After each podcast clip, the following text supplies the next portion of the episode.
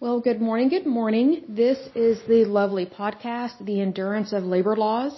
I am your lovely host, Leslie Sullivan, and today is episode 17, and we are going to take a look at the Laborers International Union of North America, also known as, I think they have it as LIUNA, and sometimes they have it as the Laborers Union. So let's go ahead and get started and take a look at this one. Let's go over the facts first, just some key points. So first of all, they were founded um, April 13th, 1903. Their slogan is "Feel the Power." Almost reminds me of like a Gatorade commercial. They have locations in the United States and Canada. They have 557,999 members as of 2013. And it says here their current president is Armand E.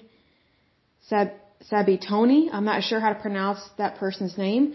Um, they have affiliations with AFL-CIO and NABTU. So let's go ahead and dive into more details of this one. It says the Laborers International Union of North America, often shortened to just the Laborers Union, is an American and Canadian labor union formed in 1903. Number one, that concerns me if it was founded both in America and Canada at the same time. So I would want to research that because Canada is completely different than the United States and they don't view labor the same way that we do. We have a different market than them because we have a truly free market, whereas they do not. They have um, many things that are socialized, socialized medicine, or um, their government is not very good with some of their private sector employers up there. So I would be very concerned about that unless the wording is just funky with this. Goes on to say as of 2017 they had about 500,000 members, about 80,000 of whom are in Canada. The current general president is Terrence M. O'Sullivan, who was appointed general president in 2000, elected by delegates in 2001, and re-elected in 2006. There are nine regions across North America. These regions are further divided into 500 local unions. One region is in Toronto, Canada, and is led by Joseph can't pronounce his last name, Mancinelli, I believe, Local 183, which is the largest construction local union in North America. One thing that just came to mind with this, um, I think we need to be careful who we merge with um, within the continent of, um, of North America, because just because we're called North America, that doesn't mean that our countries are the same, that our laws are the same, and that we want to practice things the same way. And I'll give an example.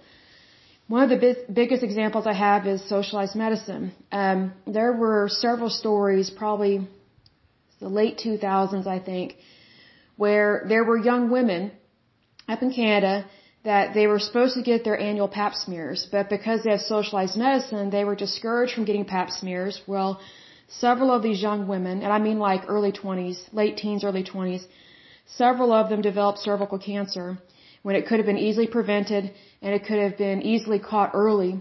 And um, I don't know if, if any of them have passed away per se, but um, several of them had to undergo chemotherapy, and um, you know they lost their hair. Some of them were metastatic cancer, and that's one of the problems with.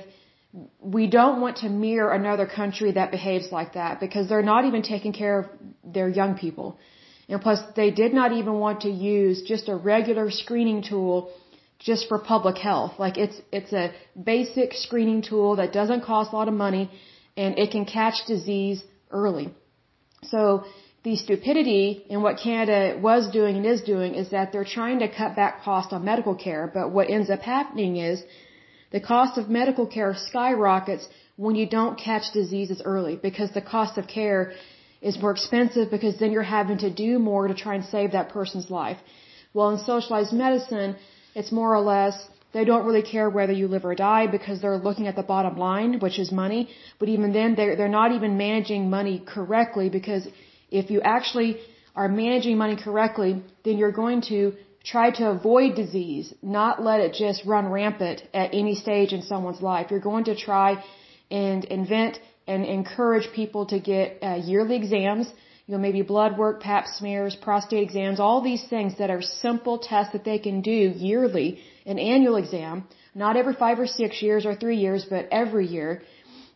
See, because I look at it this way. Even airplanes get an annual exam. Like they have a yearly inspection. I mean, human beings are way more important than an airplane.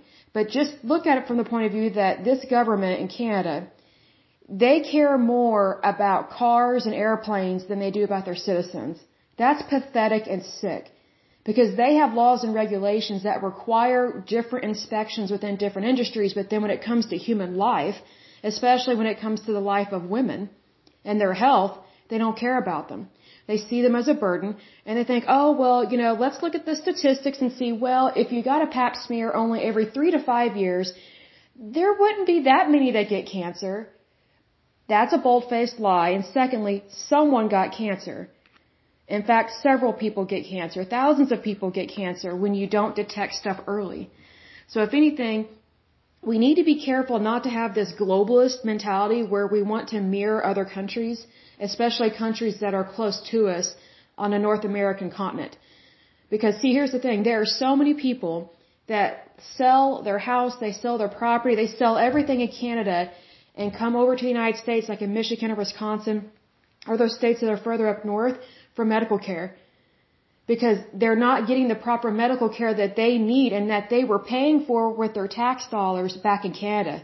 So they sold everything to come over to the United States to where it's privatized medicine, where you get what you pay for most of the time. I say most of the time because sometimes, you know, side note, with um, some health insurance companies, they try and pigeonhole you so that you don't have access to what you need. But that doesn't mean you socialize medicine and just have the government be in charge of it. Because look at this way, the government can't hardly run the DMV or the post office. So why would you trust them with your health and your prescriptions? I mean, that, that's how you need to look at this because that is actually what is going on and what has been going on for a long time in Canada and other countries that have socialized medicine. You know, socialized medicine is great if you never get sick, if you never have a problem, or if you don't like doctors and you never go see a doctor. But see, here's the thing. With socialized medicine, when you need health care, it's not there for you the same way that it is in the United States when it's privatized medicine. So just keep that in mind that you need to be careful who you merge with you know, just because you work in the same industry but you work in different countries, that doesn't mean you look at your industries the same and that they're regulated the same way or that you're paid the same wages. So just, you know, just remember that. So then it goes on to talk about their history, and this is from 1900 to 1920. It says, this lovely abbreviation, the laborers union origins stretch back to the 19th century when local construction unions began popping up across the United States. Then in March 1903, Samuel Gompers, the president of the American Federation of Labor, successfully persuaded various local construction unions from across the United States to unite in order to consolidate power in their fight against unfair labor practices. As a result, on April 13, 1903, the International Hod Carriers and Building Laborers Union was established at its founding convention in Washington, D.C. At the convention, there were 25 delegates from 23 unions in 17 different cities in attendance. During the course of the convention, the delegates elected a general president, Herman, I think it's Lillian, a general secretary treasurer, Harold Stember, and adopted a declaration of principles. Also, the delegates were able to produce the union's first charter, which claimed jurisdiction over wrecking of buildings, evacuations of buildings, digging of trenches, piers and foundations, holes, digging, lagging, sheeting of said foundations, holes and caisson work, concrete for buildings, whether foundations, floors or any other, whether done by hand or, or by any other process, tending to masons, mixing and handling all materials used by masons except stone setters, building of centers for fireproofing purposes, tending to carpenters, tending to and mixing of all materials for plastering, whether done by hand or any other process, clearing of debris from buildings, shoring, underpinning and raising of old buildings, drying of plastering, when done by salamander heat, I'm not sure what that term means, but I'm sure that's interesting, and handling of dimension stones. Nine years later, in 1912, the IHC and BLC experiences two name changes. First, in September, the union's name was changed to the International Hod Carriers and Common Laborers of America. Then in December, the name was changed again to the International Hod Carriers Building and Common Laborers of America. During the early 20th century, the union achieved considerable wage raises for members in Pittsburgh, New York City, New York, and Chicago, and orchestrated strikes in Boston, St. Louis, and Philadelphia. By 1920, membership had climbed to 96,000 members. The union backed calls by African American workers to be allowed to let me reword that. Workers to be allowed full and equal status as union members, denying permission for segregated unions to be founded in Kansas City and Cincinnati. The next section is from 1921 to 1940. It says in 1929 the union expanded to include the Tunnel and Subway Contractors International Union. Then 8 years later, the union expanded again to include the Pavers International Union.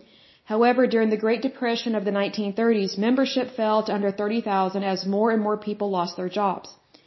In 1940, the union moved its international headquarters from Massachusetts to Washington, D.C.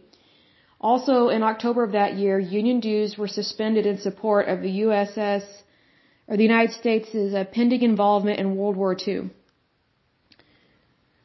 It goes on to say by 1942, despite the decline in union membership during the early years of the Great Depression, membership climbed back up to more than 400,000, over half of which left their jobs to serve in World War II. In September 1946, at the General Convention in Chicago, the Union created a monthly journal called The Laborer. However, the first issue of The Laborer was not published until June 1947.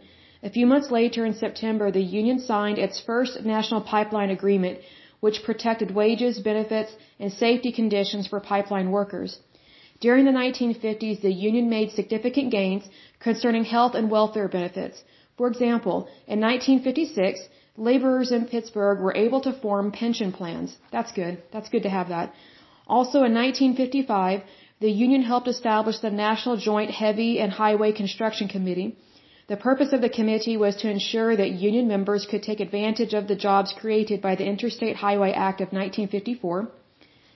In 1962, the laborers met with President John F. Kennedy at the White House to pledge not to discriminate when hiring. Later, after President Kennedy was assassinated, the union went back to the White House yet again, this time to pledge support for President Lyndon B. Johnson's war on poverty. That's kind of disturbing on that because it's a social welfare program. Union members even participated in Martin Luther King Jr.'s 1963 March on Washington for Jobs and Freedom. In 1965, the union was renamed the Laborers International Union of North America. A year later, the union created the Laborers Political League, that's concerning, in order to both influence politics, which shouldn't do that, and encourage its members to, to uh, participate in the political process. Now here's the thing, it's one thing to encourage your members to vote and have a voice, but it's another thing to try and take over a political platform. That is never appropriate and that is very concerning to see that.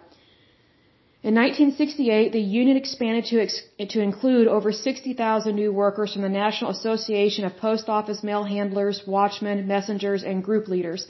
Also, the Journeymen Stonecutters Association of North America joined with the union as well. During the 1970s, the union continued to push for improved education and training for its workers, despite a slowdown in construction projects. For instance, in 1971, the union's laborers associated General Contractors Fund completed a film and held its first national training conference.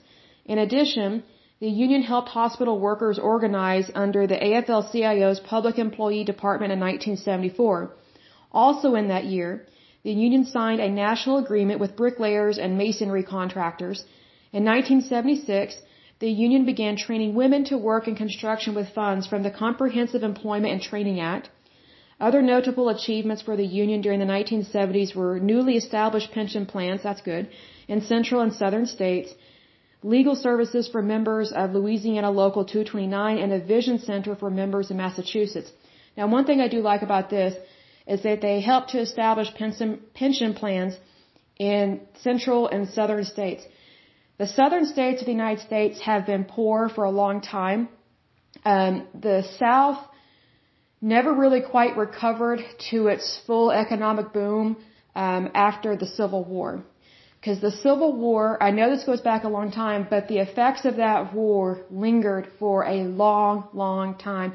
And you see the effects of it with some of the case studies that came out in regards to the young men that enlisted in World War One and World War Two, and that the young men from the southern states were not as educated and they had poorer health conditions than men that were born and raised up north. So even though the Civil War was long and long gone and over, the effects of it were pretty dramatic and drastic because what you have to remember with the Civil War that happened in the United States, part of the military action of the North against the South was to confiscate properties down there in the South, slash and burn, or just burn their property up, um, take all their livestock, if not slaughter it, and also burn their houses down, um, set their fields on fire, which was cotton, corn, wheat, everything, mostly cotton in the South. But the South basically, after the Civil War, during the Civil War, I take that back, during the Civil War and after the Civil War, the South completely lost its economy and it suffered horribly. So it took many years for them to recover. Many, many, many years, like several decades. And this affected several generations of people that were born in the South. So for them to create pension plans, especially for people that are living in the southern states, to me, is a huge benefit, even if it is within a union. It is really good to help those people because their economy, I don't, I mean, I haven't looked at their economy lately, but I don't know if the numbers are the same or better than what they were producing in terms of gross income for their region when compared to what they were doing back in pre-Civil War times. I just don't know. But, you know, when you go to the South and you see those beautiful southern plantations, you know, that tells you how much money they were making pre-Civil War times. Like these huge, beautiful mansions with these beautiful columns, and they owned all this land, had all these workers, like they were very wealthy in the South. So then you have the Civil War happen. The bottom falls out of their economy because they're they're being punished, you know, for having slavery. And so, but the South had a very hard time picking itself back up and getting back to where it needed to be because imagine losing everything really bad. Imagine like your house being set on fire, your fields being set on fire, you don't have a car anymore, you don't have a boat, you literally have nothing. You maybe have the clothes on your back and you don't even have access to food. So then you're literally starting with the dirt that you're walking on. That's how bad it was for the South. And so what you have to realize is that a lot of people in the South during that time they had to try and get new occupations, if not try to recover the occupation that they temporarily lost during the war and right after the Civil War. So just kind of, that's kind of a mental note, and I know that because I have family that's from the South, and uh, my ancestors uh, came over here from France. They they escaped France um, many many many years ago. They escaped um, being murdered and persecuted and executed uh, for religious reasons. So my ancestors were kicked out of France. They went to, I think, Quebec, if I'm not mistaken. They got kicked out of there for religious reasons. And so their only option was to go to uh, what is now considered Louisiana because we had the um, France owned some land where Louisiana is and some other states, and it was the, when the United States purchased that land, it was the Louisiana Purchase, and it was called Louisiana because of King Louis of France. So my ancestors, um, they they settled there, and we've had fam- family there for many, many, many years. But you know, my ancestors fought in the Civil War, and I actually have ancestors um, from my mom's side that fought on the south, and then my dad's side fought on the north. Because his uh, ancestors came over here from Ireland, I believe, to escape a potato famine and they settled up north. And I don't know how eventually his family got down to Texas and Oklahoma, but you know, when you when you think about current situations going on, which back in the 70s, you know, for them to have pension plans established for the southern states, that was probably one of the greatest things that they could do for southern workers, especially in unions back then. Because I don't know what their economy was like back then, but they're probably trying to help their their people, their citizens have a good life, especially long term, especially when they when they need to retire or when they want to retire, as opposed to retiring with nothing. So the southern states, let me put this way, even to this day, they're not considered super wealthy. They're just not, unless you, you know, include Florida, which the only reason why Florida is wealthy is because you've got all these snowbirds that have purchased property in Florida, and these snowbirds live in like Delaware, um, New York, all those northern states, usually Democrats. Um, they they have housing up in the north, but then they buy their summer home in Florida, and you know you can always tell where the snowbirds live because in Florida because you'll see during election day where all the blue segments will pop up on a map like on CNN or Fox and you can tell where all these Democrats live because their county or their area will pop up blue on the Florida map and then you've got the rest of the state that's not a snowbird that did not move from New York or Delaware or Maryland and they're voting red, they're voting Republican. So if you exclude Florida from considering them to be part of the South per se, we're talking about the states that you know predominantly fought in the Civil War and had and um, had cotton farms and plantations is what we're talking about with that. Because I'm not aware that Florida um, has a problem with poverty or still has um, lack of literacy programs.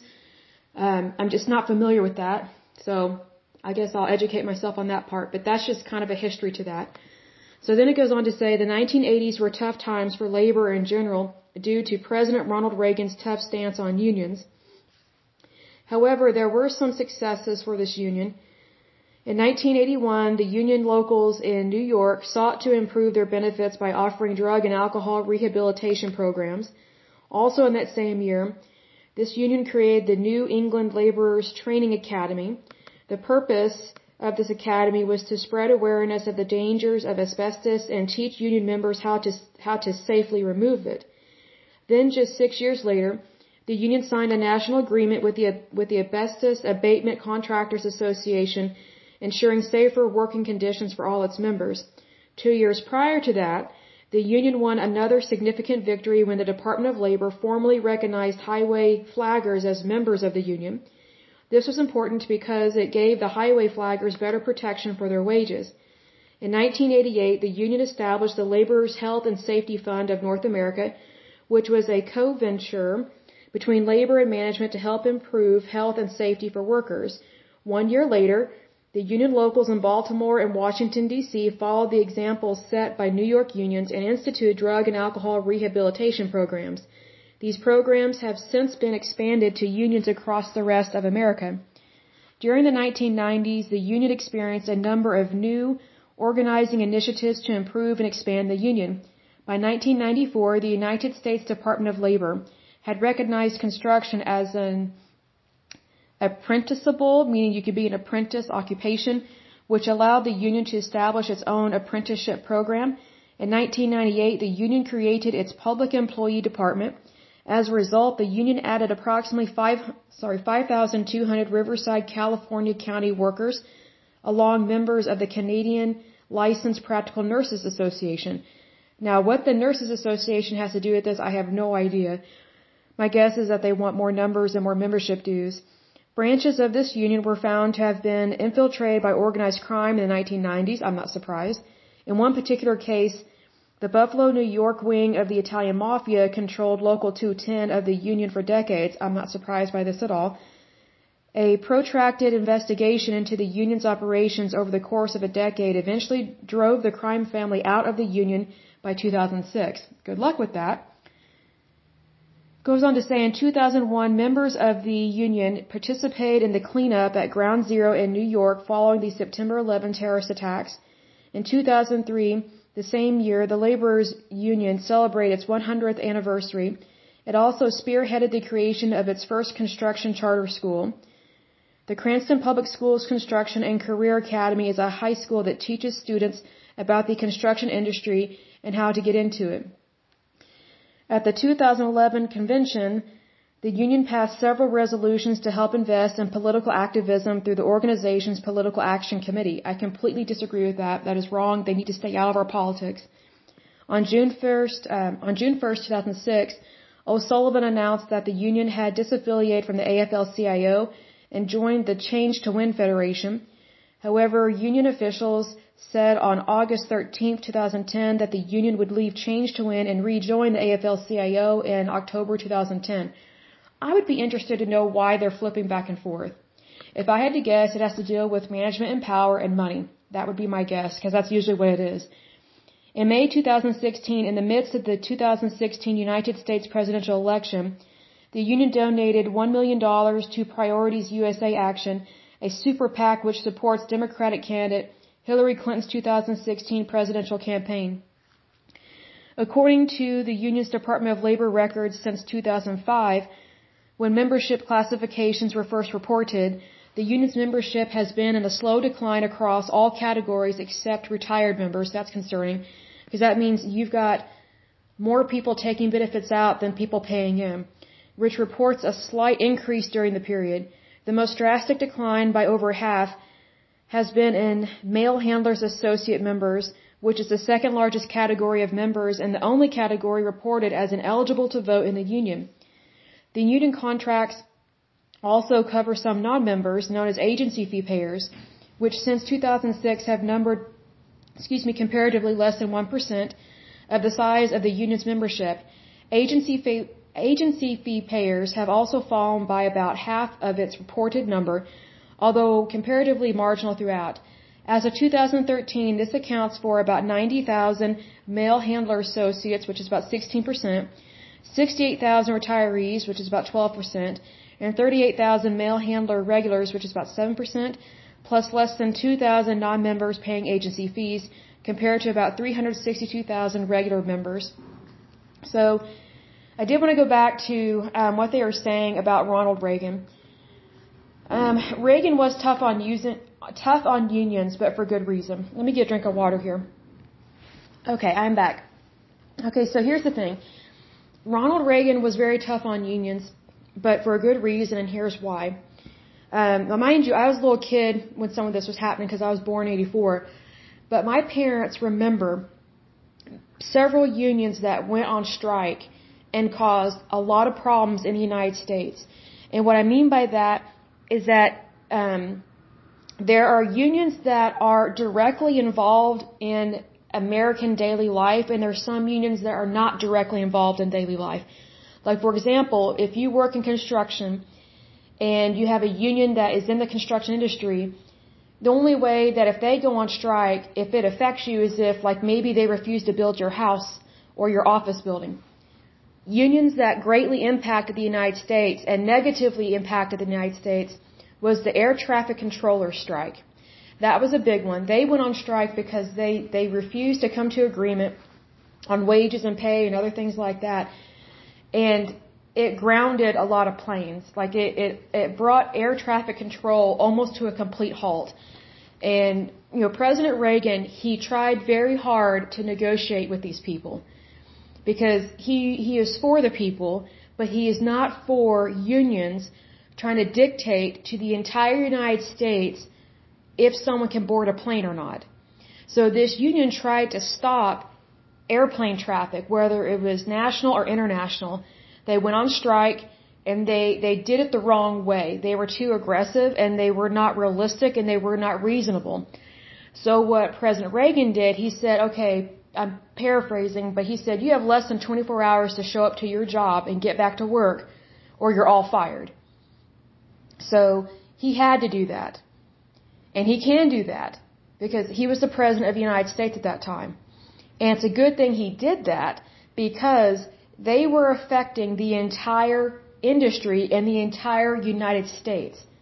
So basically, they were throwing a hissy fit over pay, and you know, there's a time to fight for your pay, and there's a time to still go to work, but still, you know, go to the the I don't know how to describe, go to the business table, you know, and negotiate your pay, but there are certain jobs in the United States that you just can't throw up your hands and say, well, I'm not going to do any of it. Because the United States is too reliant upon these workers. I think that's, that was the problem. Was that the United States had allowed this union to have so much power that they could stop an entire industry in the private sector, not the public sector, the private sector, because traveling and tourism and these jetliners, they don't belong to the government. They belong to the individual companies, like American Airlines, Delta, um, Southwest.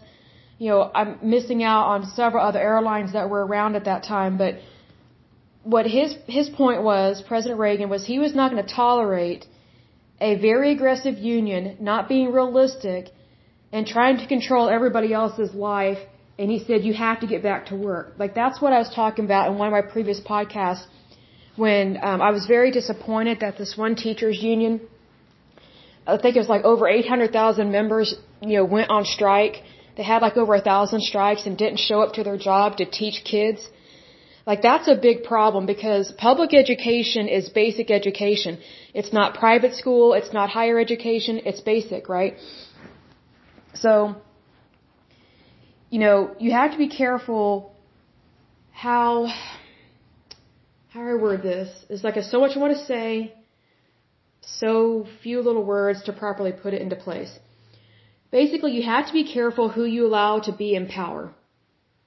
And it doesn't matter if it's the President of the United States, people that are your senator, your representatives, your congressman, but it also has to deal with these unions. Because sometimes these unions like to act like they're all that in a bag of chips and they act like they have control over the entire industry where they do not. See, because here's the thing, the industry existed before the unions. See, you can't have a union if you don't have the industry. So let's say, for example, we didn't have construction in this country.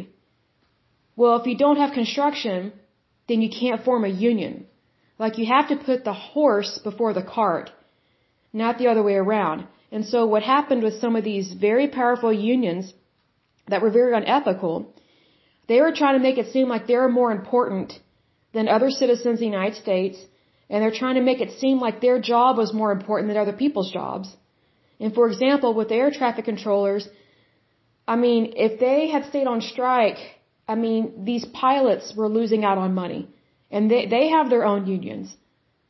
But the air traffic controller union, they didn't care about anybody else. They were very selfish and inconsiderate. All they cared about was themselves. Like they did not take into, into consideration that other people are dependent upon them for their labor.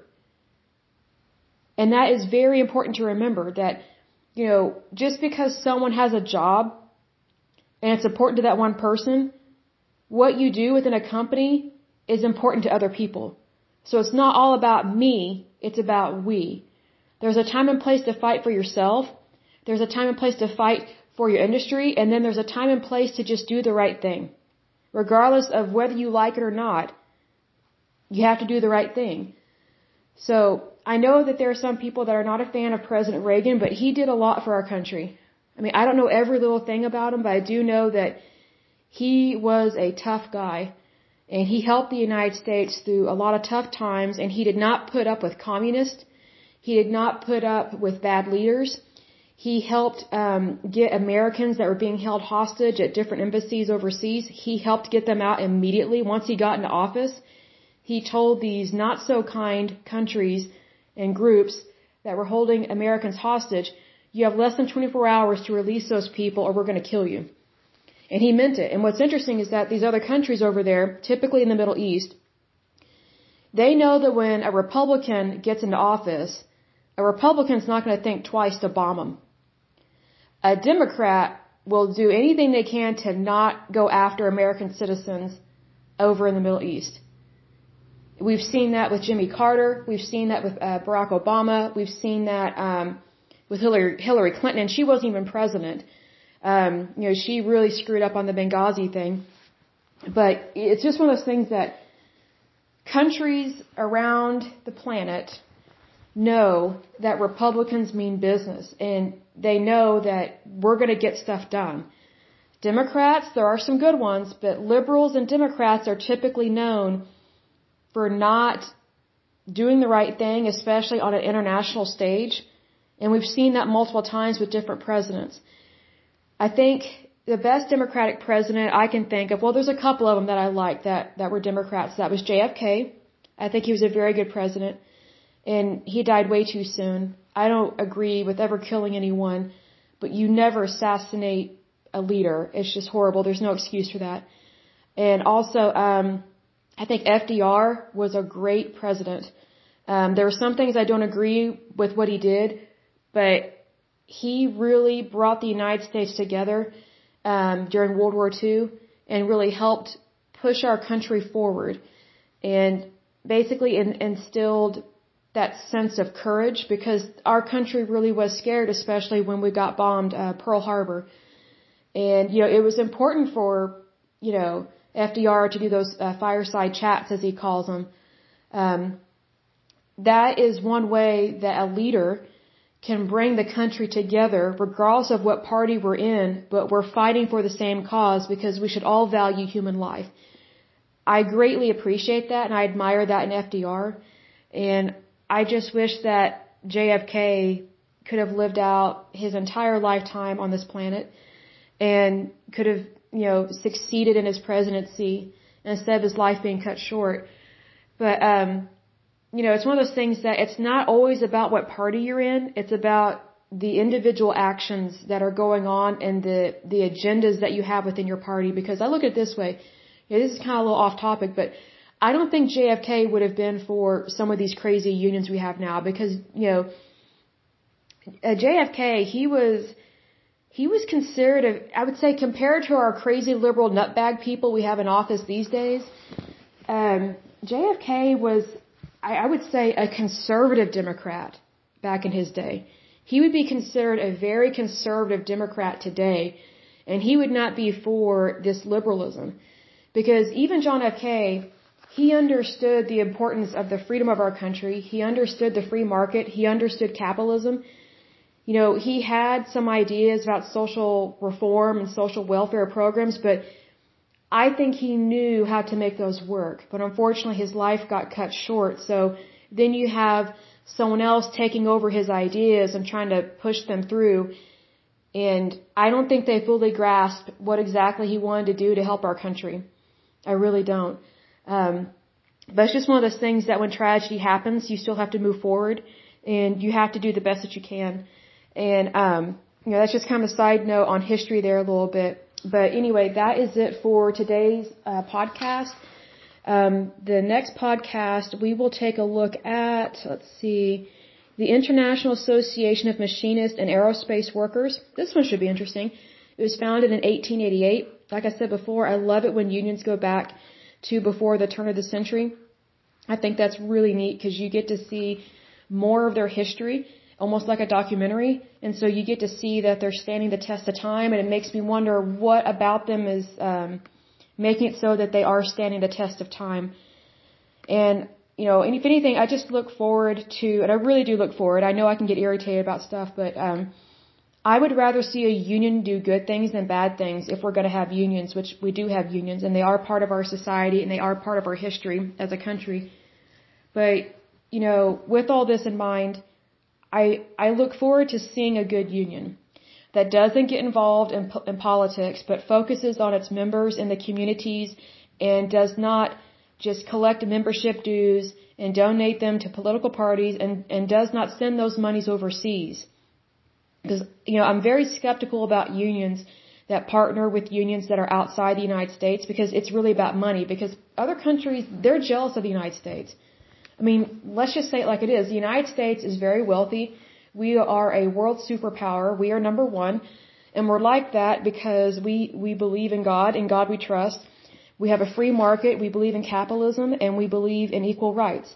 And we have a wonderful document called the, called the Constitution of the United States.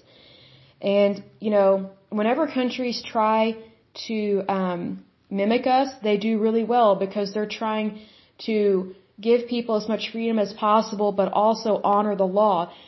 Where other countries fail is when they just want to try and have as much money as we have in our country, but they're not willing to give their citizens freedom.